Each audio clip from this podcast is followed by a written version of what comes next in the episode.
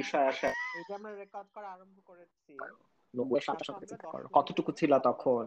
কোথায় থাকতে বা না বললেও তোমার কি আচ্ছা ধরনের কি ধরনের প্রতীক মাথায় আসে বা খাবারের চিন্তা মাথায় আসে হোয়াট এভার আমি আমার ছোটবেলার কথা চিন্তা করলে আমার ফার্স্ট যেটা মনে হয় সেটা হচ্ছে যে আমি খুবই একটা হ্যাঁ। স্মল টাউন যেটাকে বলে। ঠিক আছে আমি ওরকম একটা জায়গায় ছিলাম এবং আমি ওই জায়গায় এখনও আছি। ঢাকার থেকে ঢাকার ভেতরে হলেও হচ্ছে ওটা ঢাকার মধ্যেই একটা ছোটখাটো হ্যাঁ একটা গ্রাম।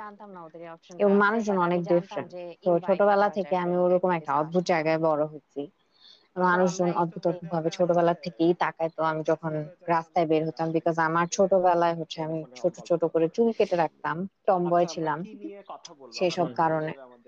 আর আরেকটা জিনিস যখন যে এলাকায় আমি বড় হয়েছি এখন সেটার কথা বলতে গেলে মজার একটা স্মৃতি হচ্ছে যে আমার প্রথম প্রেম আমি অনেক ছোটবেলা থেকে প্রেম করা শুরু করছি। সো আমার যাকে ভালো লাগতো আমি হচ্ছে ছোটবেলায় যে মনে আছে ভ্যান ছিল যে আমরা যে স্কুলে যেতাম ভ্যানে করে? যেটা মনে হয় সেটা হচ্ছে যে আমি খুবই একটা এখন মনে হয় নাই বাট তখন হচ্ছে আমি ভ্যানে করে যেতাম আর ওই ছেলেটা রাস্তার মধ্যে দাঁড়ায় থাকতো। আমি যাওয়ার সময় দেখতাম ও তাকায় আছে আসার সময়ও দেখতাম ও তাকায় আছে। একই জায়গায় তাকায় থাকতো। খুবই ইন্টারেস্টিং ছিল। তো এখন মনে হয় ভ্যানের আইডিয়াটা একদমই না এখনকার বাচ্চারা কীভাবে স্কুলে যায় আমি আসলে কখনো নোটিসও করিনি। অনেক বছর হয়ে তুমি ভ্যানে উঠছো কখনো? চুল কেটে রাখতাম আমি ভ্যানে উঠছি তারপর আমি যেটা করতাম যখন আমি আরেকটা স্কুলে যখন ওখানে মাইক্রো মতো ছিল। আমার কথা বলতে গেলে মজার পরে আমার মা যখন আমার বোন হলো আমার বাস প্রথম প্রেম বাসে বিভিন্ন জনের বাসায় থেকে যে যে প্রেম করা বাচ্চাদের পিক করতো। সেটা আমার যাকে যায় ভালো লাগতো তখন আমি উঠছি। ছোটবেলায় যে মনে আছে মনে আছে একটা ছোট খাঁচার মতো সেখানে যায় বসা নিয়ে অনেক আমরা ঝগড়াঝাটি করতাম সবাই মিলে। কিন্তু এক ধরনের মজা ছিল। মানে ওই যে সবাই যে এক একটা বাসার সামনে যে যে নেমে নেমে যাচ্ছে তারপর আর ওই ছেলেটা রাস্তার মধ্যে দাঁড়ায় আমি যাওয়ার সময় দেখতাম আবার যাওয়ার পথে আবার সবাইকে উঠে উঠায় নিয়ে যাওয়া যাচ্ছে। ওটার মধ্যে এক ধরনের খুব একটা কি বলব? তো করে এখন যেন উবারে কার্পুল করি তো ওইটা ছিল যে আমি প্রতিদিন জানি যে এই মানুষগুলো আমার সাথে একসাথে যাব। অনেক বছর হয়ে তুমি কখনো? আবার যে লোকটা গাড়িটা চালাতো তার সঙ্গে এক ধরনের একটা বন্ধুত্বের সম্পর্ক ছিল যে মামাটা চালাতো বা আঙ্কেল চালাতো তার সাথে আমার কথাবার্তা হতো সে গান গাইতো কোথাও কোথাও হয়তো সে থামাবে কোনো একটা জায়গায়। আহ ওইরকম খুব যে স্পষ্ট মনে আছে ওই স্মৃতিগুলো কারণ আমার খালি মনে আছে যে আমরা নানা রকমের দশ বারো জন ছেলে মিলে আমি ঢাকা রেসিডেন্সিয়ালে পড়তাম। আমরা মনে ছোট খাঁচার মতো। হ্যাঁ বাট আমি আমার যেটা হতো কি আমি আমার। ভ্যানের এক্সপিরিয়েন্সটা খুবই খারাপ। খারাপ মানে হচ্ছে যে ধরো আমি সবার শেষে উঠতাম। তারপরে আমাকে একদমই দেখতে পারতো না। ভ্যানের মেয়েগুলো আমাকে জায়গা দিত না ধাক্কাধাক্কি করতো। আর সবচেয়ে ভয়ঙ্কর ছিল আমি প্রতিদিন লেট করতাম। আমি এমনিতেও অন টাইমে কোনো জায়গায় যাওয়াটা আমার জন্য একটু ডিফিকাল্ট হয়ে যায়। তো যখনই ভ্যান আসতো ভ্যান আসার কয়েক মিনিট পরে আমি বাসা থেকে নামতাম। আর বাকিরা হচ্ছে সামনেই হয়তো দাঁড়ায় থাকতো। এই কারণে ওরা আরও বিরক্ত হতো আমার। সেই মেয়েটা আসতেছে এই অনেক দেরি করবে। মামাটা চালাতো বা চালাতো। না কথাবার্তা হতো সে গান গাইতো কোথাও কোথাও হয়তো সে অদ্ভুত এটা শুনে আমার এখন মনে হইল এটা আগে অতটা কি বলব অতটা প্র্যাকটিক্যালি বা অ্যাক্টিভলি চিন্তা করি নাই যে আসলে কিন্তু ব্যাপারটা ভীষণ অদ্ভুত যে আমরা সবাই মিলে একটা গাড়ির মধ্যে করে সেই গাড়িটা আবার এতই ছোট মধ্যে করে হ্যাঁ আমি আমার মানে আমি আমার এক্সপিরিয়েন্সটা খুবই খারাপ। মানে হচ্ছে যে ধরো আমি সবার শেষে উঠতাম তারপরে আমাকে একদমই দেখতে হ্যাঁ এক্স্যাক্টলি বাট আমার জন্য খুব একটা রিস্কি ছিল না কারণ আমার বাসার কাছে ছিল আহ, ইয়েটা স্কুলটা। সো আমি আমি আসলে মেইন রোডে কখনো উঠতাম না।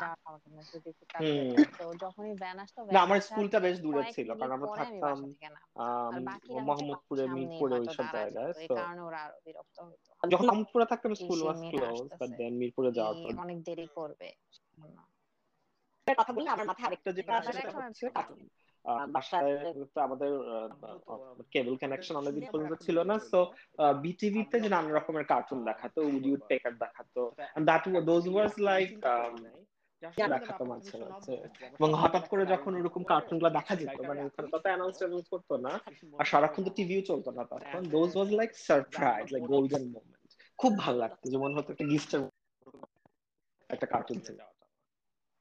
হ্যাঁ হ্যাঁ ওই যে মিনার হ্যাঁ, গানটা. শুনলেই না আমার এত আমার এক্সাইটিং লাগতো। হতো ওয়াও এখন একটা শুরু বাসার হবে এখন মনে হয় নতুন আহ, একটা পর্ব দেখতে। পারব। আমি আর আসলে মিনা রোডে শুরু হলে বাসা থেকে কিছু বলতো না দেখার জন্য। হুম। বাট অন্যান্য কার্টুন দেখলে বকা দিত। কিন্তু মিনা হলে মেবি অনেক আহ আম, রেলেভেন্ট কন্টেন্ট ছিল ওই এজের জন্য সে কারণে বাসা থেকে কিছু বলতো না। বলতো যে না দেখো।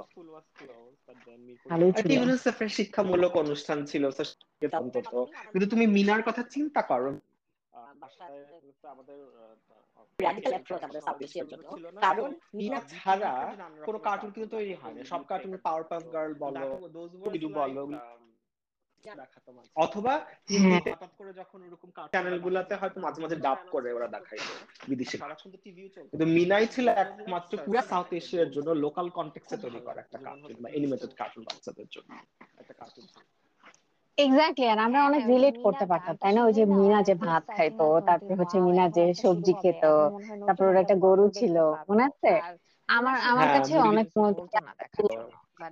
যে ওর চোর ওর চোর যেটা তারপরে হচ্ছে ওর স্কুল পাশের তারপরে ওই যে মনে আছে একটা পর্বের কথা ওই যে ওর এক ফ্রেন্ডের যে বিয়ে হয়ে যায় মানে বিয়ে ঠিক হয় হ্যাঁ বলে হ্যাঁ আমি হ্যাঁ হ্যাঁ হ্যাঁ হ্যাঁ হ্যাঁ হ্যাঁ। একটা ডাক্তার ছিল সেটা বিয়ে ঠিক হয় তুমি খুব মিনার সুন্দর একটা কথা ডাক্তার চিন্তা করো। না।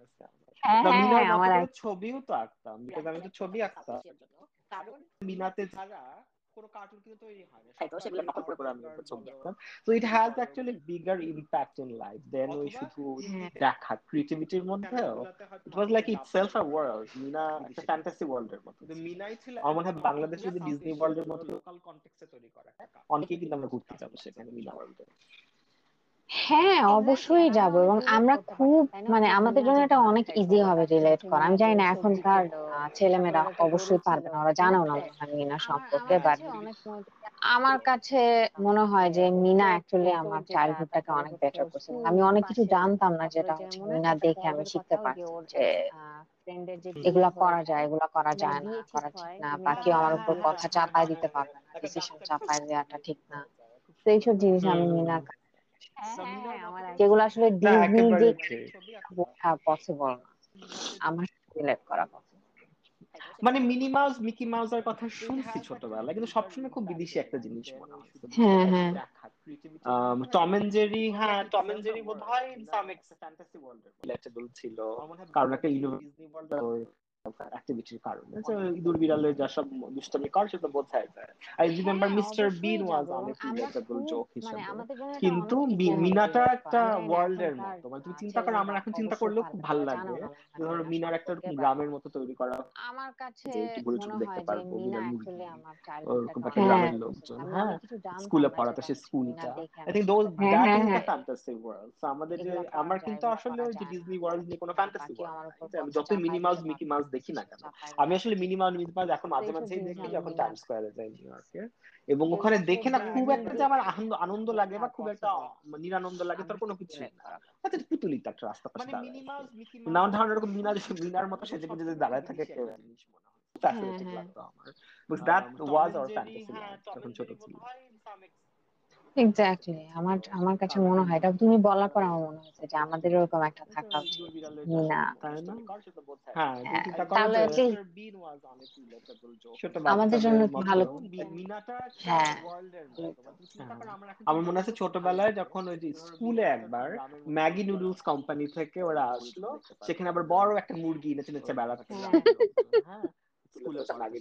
হ্যাঁ তো দ্যাট ওয়াজ লাইক তারপর আমার মনে হচ্ছে ওই ওই স্মৃতিটার কারণে আমার ম্যাগি খুব ভালো লাগতো বড় মুরগি এসে আমার হাতে ম্যাগি কিনে দিচ্ছে তো ওইভাবেই তো আসলে ব্রেইনের মধ্যে কাজ করে ব্যাপারগুলো মাথার মধ্যে স্মৃতি দেখে না খুব একটা যে আমার আনন্দ লাগে হ্যাঁ। আচ্ছা আমাদের দশ মিনিট হলো। আমরা অনেকক্ষণ চারণ করলাম চলে।